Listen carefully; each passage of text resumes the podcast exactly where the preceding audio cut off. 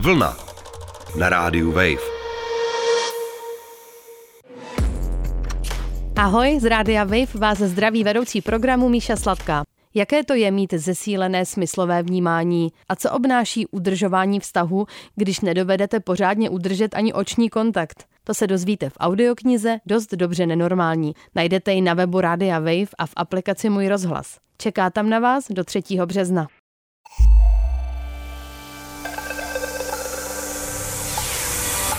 No začalo to vlastně v mých 19 letech. Bydlel jsem na intru. Vlastně byla to moje úplně první nebankovní půjčka a tam to začalo vlastně to kolo celé. Měl jsem 25 úvěrů a dlužil jsem okolo 600 tisíc korun. Vzpomínám si, že jsem měl jako fakt úplně šílený stavy doma, kdy jsem brečel a fakt jsem tady jako nechtěl být na tomhle světě. Vlna. Příliv témat z kultury a společnosti na rádiu Wave. Vlna. Podle dat exekutorské komory bylo k roku 2023 646 tisíc občanů této země v exekuci, s tím, že na jednoho dlužníka momentálně připadá průměrně 6,28 exekucí. Nejnovější mapa exekucí kreslí tlustou, nechvalně vítěznou čáru od Chebu po Děčín, kde žije největší hustota obyvatel v exekuci v celé republice. Spod Krušnohoří je i dnešní host podcastu Vlna. Jakub sice do exekuce nespadl, ale jako předlužený mladý muž k tomu neměl daleko. Stejně jako k tomu, že si chtěl sáhnout na život. Poslechněte si teď příběh o tom, jak snadno lze spadnout do dluhové pasti, ze které ale vede překvapivě snadná cesta ven, pokud požádáte o odbornou pomoc. V tomto případě dluhovou poradnu člověka v tísni. Redakce identitu Jakuba zná, v rozhovoru ale zůstává na svou žádost v částečné anonymitě. Užijte si poslech vlny o lichvě a cestě z dluhu, kterou jsem pro vás připravil já, Ondra Šebestík. Vlna. Příliv témat z kultury a společnosti na rádiu Wave. Vlna. Uh, jmenuji se Jakub, slyšeli jsme se zde o mých rodičů v bytě. Je mi 27 let, jsem učitel a tou profesí vlastně žiju už od nějakých 19 let. 27 let je vám mimochodem dneska, ne? Zítra. Zítra. To je te. Já jsem vám přinesl takovou maličkost. Já doufám, že jíte sladký. Oh, Ty vado, děkuju moc krát teda. to jste mi udělal radost. No tak, tak super, tak, tak všechno nejlepší k zítřejším narozeninám každopádně. A ještě mě zajímá teda, co děláte. Když jste říkal, že jste učitel, tak co učíte? Učím klavír, hudební teorii a hudební výchovu na základní škole. Já jsem tady kvůli tomu, že eh, vy máte za sebou nějaký příběh, který se týká oddlužení a mm, mě by zajímalo, jak jste se vlastně dostal do nějakých finančních potíží. No začalo to vlastně v mých 19 letech, kdy jsem ne, že se odstěhoval, ale bydlel jsem na intru a měl jsem už vlastní příjem, který nebyl úplně tak vysoký, okolo 8-9 tisíc a úplně mi to nestačilo na pokrytí nějakých jako životních potřeb, jak třeba nájmu, eh, potravin, zaplacení paušálu nebo ošetření klidně, jako jo, to úplně jako mi to vůbec nestačilo a rodiče vlastně v té době uh, mi vůbec nemohli pomoct, protože sami byli v insolvenci, takže to úplně jako odpadlo a všechno bylo na mě. A pak si pamatuju, že byly Vánoce jedny a byla reklama, vlastně byla to moje úplně první nebankovní půjčka a tam to začalo vlastně to kolo celé. Já jsem měl platit 8-9 tisíc, ta půjčka byla na nějaký 3 tisíce. Naštěstí to byla úplně první půjčka, jako u nich, takže byla bez poplatku, takže když jsem se půjčil 3 tisíce, tak jsem splatil 3 tisíce. Ale pak mi samozřejmě v následujícím měsíci ty peníze zase chyběly. Protože mi bylo 5 tisíc a tak to šlo vlastně měsíc za měsícem, když jsem tu půjčku splatil, a to už vlastně pak už bylo ale za nějaký poplatek, že jo? takže třeba když jsem si půjčil tři tisíce, tak jsem pak platil 4 tisíce. A takhle se to navyšovalo, navyšovalo, až mi vlastně nezbývalo skoro nic a musel jsem si třeba vzít půjčku druhou tam mě to jako nejvíc úplně zničilo vlastně. Protože tam byly přemrštěný úrokový sazby, RPSN a ten tlak vlastně od té společnosti na toto splácet byl fakt velký. Jak to souviselo třeba s tím věkem? Já myslím, že v 19-20 letech lidi často jakoby nemají úplně představu o tom, co to znamená vzít si půjčku a jako asi jsou dost křehcí v tomhle. No tak já jsem vlastně neměl žádnou zkušenost s finančním trhem, s těma půjčkama, že jsem vlastně jako zjišťoval v těch 19 letech, aha, takhle to jako funguje, můžu si půjčit, můžu to jako třeba splatit bezúročně. A tím jsem se pak napálil, že jo, protože tam byly přemrštěný ty úrokové sazby. Možná, když to vezmu do kontextu jako v současné době, třeba my jsme na škole, na základní nebo na střední neměli žádný téma finanční gramotnosti, kde by nám tohle vysvětlili a nějak to jako s náma probrali, nebo v matice, nebo prostě v občanské výchově, kdekoliv, za základy společenských věd, prostě nic takového jako nebylo. Takže jsem neměl vůbec žádný, byť alespoň nějaký jako základní povědomí o tom, jak to funguje a jaký to může mít dopady. Znal jsem to vlastně jenom od rodičů, u kterých to nebylo úplně jako ideální vzor vlastně. A to nemyslím jako špatně, ale uh, taky se jim uh, stala taková situace a taky úplně jako s tím neměli zkušenosti. Jak vlastně probíhá takhle komunikace s nebankovní společností, která půjčuje peníze? Možná, jak je to antré, jak do toho člověk vstoupí a jak to vypadá potom, když se ta pohledávka vymáhá?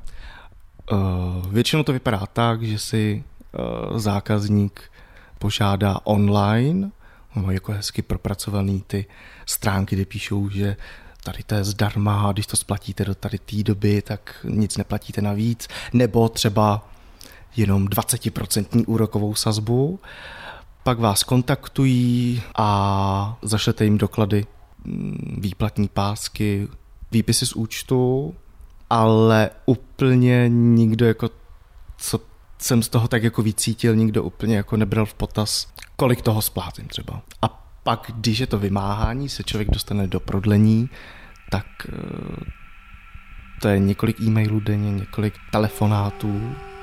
Já jsem se pak dostal do toho módu, kdy jsem učil, nebo byl jsem doma i o víkendu, jako jo. A musel jsem se dát režim nerušit, aby mě jako nerušili, protože mi volali třeba klidně desetkrát za sebou. A to bylo psychicky náročný, furt na to myslet, přes to furt jakoby přes ten den připomínalo a nebylo to vůbec příjemný, no. Vy jste potom asi změnil různé pracovní pozice, bych tak tušil, jak to tak bývá. Dostával jste se do lepší té platební schopnosti, že se vám dařilo třeba líp splácet s nějakým jako postupem času, nebo prostě rostly ty úroky tolik, že se to úplně jako vymklo kontrole? No přesně jak říkáte, vymklo se to úplně kontrole, protože jednak třeba v té smlouvě už fakt bylo třeba RPSN 1500, nebo úrok klidně taky tisíc v některých smlouvách. A pak samozřejmě ty sankční poplatky, jak uh, za doručení dopisu, upomínka, SMS, telefonát, všechno se tam takhle jako střádalo a pak třeba z dluhu pět tisíc bylo klidně 12 za jeden měsíc. No a vy jste v tu chvíli teda měl jaký řešení po ruce? Protože pravděpodobně to byla asi zase další půjčka? No takhle to šlo několik let a furt se vlastně jako nabalovaly další a další půjčky. Pak byly situace, kdy třeba u jedné společnosti jsem měl šest úvěrů, z nich jsem ani jeden neplatil, protože jsem na to neměl, tak uh, jsem tam zavolal, že bych potřeboval další peníze a oni mi nabídli sedmý úvěr další. V tu chvíli vám to pomůže, ale teď zpětně, pak když jsem pracoval uh, s tou společní člověk v tísni, tak uh, jsme se jako lámali hlavu, jak vlastně k tomu mohlo dojít, že člověk u nich nesplácí šest úvěrů a jak vlastně mohlo dojít k tomu, že já jsem u jedné společnosti měl jenom šest úvěrů. Uh, oni ověřují tu schopnost splácet, ale jenom tak, jak jim se to hodí. Jo, neověřují úplně stejně jako bankovní, seriózní společnosti. A tam je právě ten problém tady v Česku s tím trhem těch nebankovních půjček, že vám půjčí i když prostě máte plácnu, jsem měl v té době pak už vyšší plat, třeba kolem 20 tisíc, ale splácíte 40. A oni prostě jako na to nekoukají a i přesto vám půjčejí klidně i 50 tisíc. Měl jste možnost s někým komunikovat, ať už s rodinou nebo přáteli nejbližšími, nebo to bylo pro vás jako takový jako vnitřní tabu, který jste si v sobě nosil? Ze začátku to bylo velký tabu, věděl jsem o tom pouze já, ale pak jsem si vzal jednu půjčku, myslím, že se jmenovala raz dva půjčka od Profikreditu, tam jsem si půjčil nějakých 19 tisíc a splácal jsem nějakých 16 měsíčně. Nějak se o tom dozvěděli rodiče a v tenhle ten moment to začalo, když jsem v tom jako nebyl sám a cítil jsem velkou podporu od rodičů, i když ne vždycky to bylo jednoduchý, protože samozřejmě rodiče byli uh, naštvaní, že prostě jejich syn se dostal do podobné situace, v které byli oni a nebylo to pro ně lehký, ale samozřejmě pak uh, se mi snažili pomáhat. No a když jste si řekl, že teda už to není vůbec příjemný a že už je potřeba to nějak jako řešit, pravděpodobně taky s tím věkem člověk i dozraje k těm různým možnostem, protože o nich taky třeba ani neví z začátku, že jo? Tak jak jste došel k tomu, že jste narazil na dluhovou poradnu člověka v tísni, oslovil jí? To bylo fakt, to se pamatuju, jsme tady seděli zrovna v tomhle bytě v kuchyni s rodičema a já už jsem byl pak totálně psychicky úplně jako vyčerpaný, když jsem už, nevím, třeba půl roku měl takový pocity, že vlastně jako tady nemusím být na tomhle světě, můžu klidně prostě jako mm, zemřít a nemusím tady být. Rodiče se mnou nebudou mít problém, mě se vlastně uleví a pak jsme si říkali, že třeba rodiče uh, vyčerpali všechny možnosti, jak mi pomoct, protože třeba od babičky si půjčili 100 tisíc a spláceli to oni, aby umořili nějaký půjčky. A pak jsme tady seděli v kuchyni a říkali jsme, že už prostě mm, nemůžu jít do insolvence, protože tenhle byt byl napsaný na mě před několika lety, takže by ho sebrali rodičům, což mm, nepřipadalo v úvahu a říkali jsme si, že to necháme dojít všechno do exekucí. Že klidně budu mít 25 exekucí. To zní jako strašně, jo, teď jako zpětně, ale že se mi bude žít lépe v těch exekucích, kdy mi bude, nevím, třeba z 20 tisícového platu zůstávat 10 aspoň. Protože v té době mi nezůstávalo nic. Mě ještě jsem celý plat dal na půjčky a rodiče mi třeba posílali týdně 500, 700, abych nějak jako vyžil. A pak úplně z ničeho nic taťka narazil na internetu, protože ten aktivně hledal furt uh, nějaký weby a poradny na člověka v tísni uh, na Broumovsku, vlastně na paní Evu Dietrichovou. Ta se se mnou hned v ten den spojila a dali jsme uh, se do toho vlastně procesu takového jako oddlužnění, dá se říct. Já se ještě na chviličku ale vrátím k tomu jako vyvrcholení těch vnitřních pocitů, co to s člověkem udělá. Zajímalo by mě, co vlastně si eh, takhle člověk nosí v sobě, když je v takovéhle patové situaci finanční. Já bych očekával nějakou ztrátu sebedůvěry, možná i strach. Jak se vám vlastně vůbec dařilo v tom životě jako postupovat v nějakých krocích dál? Myslím, že to asi člověka zpomaluje, ne? Eh, přijdete si, že jste pro společnost úplně marnej a že vás třeba společnost, když se o tom vašem problému dozví, protože jsem se strašně bál, že se to rozvíjí v práci. Obecně společnost si by to do mě neřekla. Protože jsem se choval normálně, prostě žil jsem spořádaný život a nikdo by vlastně uh, vůbec netušil, že jsem se já zrovna do něčeho takového namočil. To už jste učil na klavír? Jo, jo, přesně tak. A ono to bylo nejtěžší asi za doby covidu, kdy jsme byli i doma a ten tlak a ta psychická tíha vlastně toho, nebo ty problémy vlastně narůstaly i s tím covidem, takže to šlo jako ruku v ruce. Vzpomínám si, že jsem měl jako fakt úplně šílený stavy doma, kdy jsem brečel a fakt jsem tady jako nechtěl být na tomhle světě. Třeba když jsme, že s partnerem spolu žijeme, chtěl jsem si třeba něco koupit, nebo on, nebo jsme se chtěli koupit něco společně, tak tam bylo takový to, ale já si to jako nemůžu dovolit, jo, a on to ale přece nevěděl a myslel si, že jenom prostě furt utrácím za něco peníze, přitom to nebyla pravda, já jsem jako furt splácel ty půjčky. Eva Dytrichová, eh, dluhová poradna Broumovsko, tam asi teda jsme v bodě, kdy světla nějaká naděje, že se s tím dá něco udělat. Jaký vlastně byly ty první kontakty a v jakou chvíli jste uvěřil, že se jako dokážete toho zbavit? No, já si pamatuju úplně na náš telefonát, úplně jako první, když jsem byl v práci ještě před výukou, takže vystresovaný, že za chvilku mám mít výuku a přitom ještě vedu tady ten pro mě životně důležitý rozhovor, kterým se to může jako zlepšit. A už uh, vlastně ten první rozhovor mě uklidnil, protože paní Dietrichová mě uklidňovala, že na něco určitě přijdeme a že se postupem času budeme snažit uh, mě z toho dostat. Nejtěžší vlastně bylo si uspořádat ty dluhy říct si, kolik splácím, kolik ještě dlužím, uh, jaký tam je úrok a seřadit uh, ty dluhy podle jako důležitosti, když to tak vezmu, kde to jako nejvíc třeba hoří. A tady v tu chvíli třeba jsem jako ještě mm, měl pouze jenom naději, že by to mohlo vít, ale stále nemusí. Jo. Ale pak, když se splatila úplně první půjčka asi po měsíci ve spolupráci s paní Dietrichovou, tak jsem cítil, jo, takhle to jako půjde a dostanu se z toho. A v tu chvíli jste těch půjček jako měl kolik eh, splatit? A kolik to bylo třeba, jaký to byl obnos? Měl jsem 25 úvěrů a dlužil jsem okolo 600 tisíc korun. No a teď jaký je ten proces vlastně, když se člověk odhodlá, že do toho půjde eh, s pomocí té dluhové poradny, odkud se to financuje, jak vlastně vypadal ten proces toho oddlužování, na který by třeba like ani sám vlastně nepřišel, pokud by neměl toho odborníka po ruce.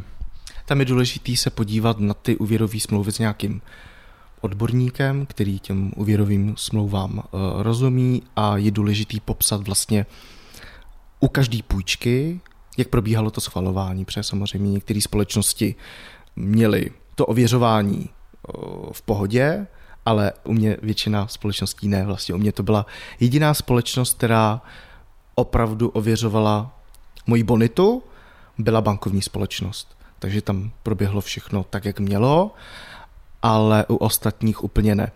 Ten proces probíhá tak, teda, že se podíváte na ty úvěrové smlouvy a řeknete si, co je už třeba ohledně úroků nebo RPSN jako nemravný, pokud tam třeba neprobíhalo řádné ověřování té bonity, tak eh, to lze vlastně jako napadnout, protože společnost to má ze zákona eh, dané, že to musí tady to eh, podstupovat a klient ale úplně jako nevidí jakým uh, způsobem to ověřuje. Pak, když uh, se přijde na nějaký problém v té úvěrové smlouvě, tak se píše dohoda o smír. S tou dohodou mi pomáhala paní Dietrichová, když jsem viděl ten úplně první smír, který napsala uh, s kolegyněma, tak jsem byl úplně jsem byl tak šťastný, protože to byl jako, jako dvoustránkový nebo jednostránkový dokument, kde bylo detailně popsáno, byly tam zmíněny zákony, paragrafy, já jsem úplně jako koukal a byl jsem úplně šťastný a plný naděje, že to jako vyjde. A buď na to přistoupili, anebo ne. Pokud na to nepřistoupili, tak jsme zkoušeli třeba další uh, dohodu, třeba pomocí splátek, ale z mé zkušenosti většina těch věřitelů na to přistoupila, protože ty smlouvy byly fakt neplatné. Protože já jsem měl úplně, zpamatuju, že jsem si několikrát vyjížděl výpis z registru a to bylo všechno jako červený. Tam byly prostě ty nejhorší informace úplně jako o mě a i přesto jsem furt dostával ty půjčky. No a co z těch skoro 600 tisíc jste musel splatit nakonec a co odpadlo? Odpadlo z těch 25 úvěrů přibližně 20, ale pak samozřejmě ten zbytek probíhal třeba formou rozhodčího řízení nebo soudní cestou, nebo třeba u finančního arbitra. Jak dlouho tahle fáze trvala, toho oddlužování? No, tři roky. A vlastně doteď ještě splácím jeden, jednu tu bankovní společnost, ale to je jako fakt seriózní uh, společnost. Tam je jako minimální splátka. Takže teď už vlastně se splácení problém nemám a jsem úplně šťastný. Když to vlastně zhodnotíte zpětně, tak to znamená, že ty společnosti, které vám podávaly ty nebankovní úvěry, skutečně prováděly něco jako lichvu. Ve smyslu opravdu naletěl jsem lidem, kteří ze mě potřebovali akorát vymámit peníze, anebo z těch 600 tisíc dluhu jste třeba dokázal si i něco pořídit. Když to řeknete jakoby nějak upřímně, jestli jste fakt jenom mořil jednu půjčku tou druhou, anebo se vám i podařilo třeba něco si koupit, co bylo hodnotnější, co byste potřeboval. Teď zpětně prostě to vidím, že to fakt jako byla lichva, Protože jak jsem říkal, třeba jsem se počet 3 tisíce a pak jsem musel splácet 12 nebo 10 tisíc. Nebo si pamatuju na úvěr, který byl ve výši 50 tisíc, ale vyplatili mi pouze 30 nebo 40 a pak chtěli po mně asi nějakých 150 tisíc. A to jsem zase dal k finančnímu arbitrovi a ten jsem jako vyhrál. Uh, pořídil jsem si, ale to byly jako fakt věci, které jsem potřeboval třeba do práce notebook, nebo jídlo. Jo, takže jsem si třeba nechal, nevím, když jsem si vzal třeba půjčku 20 tisíc, tak jsem si nechal pět, abych mohl do konce měsíce třeba nějak přežít aspoň. Nebo si zaplatit jízdenku do práce. Jako nic hodnotného jsem si v té době nekoupil, no. No, protože jako tohle téma je ve společnosti dost stigmatizovan a lidi si často myslí, že tyhle ty spotřební půjčky si berou lidi na televizi a na dovolenou a tak dál a ukazuje se, že vlastně spíš ty praktiky jsou tak nekalý, eh, že do toho lidi spadnou eh, a pak už se z toho jako blbě jako vymotávají. Takže kde je vlastně podle vás jakoby ta systémová chyba? Já si myslím, že chyba je v tom, že vlastně jako třeba ty společnosti mají uh, to nějak schválený od České národní banky, že jo, to uh, akreditace nebo co to mají. A už vlastně tam si myslím, že ta společnost má nastavený takový jako podmínky šílený úplně té úrokové sazby, tak si myslím, že tam je ta chyba, že vlastně tady ty společnosti vůbec fungujou. Třeba jsem viděl, že jako pár těch společností úplně zaniklo už, že jako nefungovalo, tak jsem úplně takový jako šťastný, že další lidi si u nich nepůjčí. A myslím, že právě chybí obecně ve společnosti o tom mluvit, a ještě, ještě jste vlastně zmiňoval tu finanční gramotnost, která kdyby se o tom trochu mluvilo někde na škole, takže by to asi pomohlo. Na druhou stranu si říkám, vy jste vlastně ale si potřeboval půjčit reálně, jste byl jako ve finanční tísni, byl jste mladý člověk. A je vlastně něco, co byste dokázal teď poradit svýmu 19-letýmu já? Případně samozřejmě ekvivalentně lidem, kteří jsou v té samé situaci. Neberte si půjčky, když nemáte na splácení, protože se fakt jako dostanete do toho začarovaného kruhu a když už půjčku, tak opravdu od eh, bankovní společnosti. Ještě mě si říkám taková obecnější otázka, jo. Lidi prostě mají pocit, a je to fakt jako hluboký morální přesvědčení, že dluhy se mají splácet a že lidi si za svoje dluhy můžou sami. Myslíte si, že to je opravdu jako obecné tvrzení, nebo to má nějaký ale, anebo že oddlužení, anebo třeba i úplně zproštění dluhu je vlastně v některých případech v pořádku, protože známe milostivý léto, že jo, a situace, ve kterých lidi o své dluhy přijdou celkem ráz na ráz. Jak tohle vidíte? Souhlasím s tím, že by lidi měli splácet své dluhy, ale je tam velké ale, pokud společnosti jednají férově a dodržují zákon. Pokud ne, a člověk si půjčí ve finanční tísni, tak si myslím, že úplně jako nemají právo na to, aby získali víc než to, co si půjčíte. Pokud jako jednají nezákonně, tak eh, mají nárok pouze na vrácení té jistiny. To jo. Ale nějaký převýšení té jistiny o několik desítek tisíc jako úplně není správné potom. Tam se vlastně dokonce stalo, že v některých těch řízeních jste dostal i nějaký peníze zpátky nad rámec té jistiny. Jo, to byly uh, právě to Feratum a pak společnost Zaplo, kdy mi vrátili obě dvě společnosti dohromady z nějakých 60 nebo 50 tisíc. Vlastně proběhly dvě klasická soudní řízení a pak právě jedno to rozočí řízení. Ty dvě soudní řízení obě dvě mi vlastně vrátili přeplatek té jistiny, protože soud uznal tu smlouvu jako neplatnou a chtěl bych jako vlastně tak zpětně říct, že nebo i doporučit posluchačům třeba, protože ty společnosti samozřejmě furt hrozí, přijde úplně třeba první upomínka, kdy nezaplatíte dva dny a už vám hrozí soudem.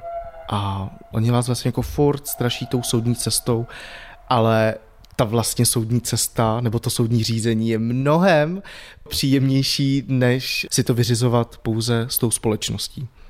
Protože ten soud vlastně jedná podle zákona, má všechny dokumenty k dispozici a třeba poslední soudní řízení, který uh, proběhlo, tam jsem zjistil, že dokonce sfalšovali mé údaje k tomu, aby byl ten úvěr schválen.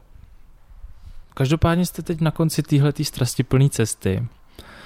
Jaký je to vlastně pocit? Je vám teda zítra 27, máte podle mě docela super práci, učit jako na klavír, to je nádhera. Jak se vlastně cítíte? Uh, stále se jako na to zvykám. Vlastně, že mám peníze, že nemusím řešit, že nepřežiju do dalšího měsíce, že mám dokonce peníze i na spořícím účtě. to se jako nikdy nestalo. A nebo že si dokážu platit, nevím, penzijní připojištění, životní pojištění. Mám vlastně dvě práce, kterými vydělávají docela jako hezky a už nemám tolik těch úvěrů. Takže stále si na to zvykám, ale je to příjemný.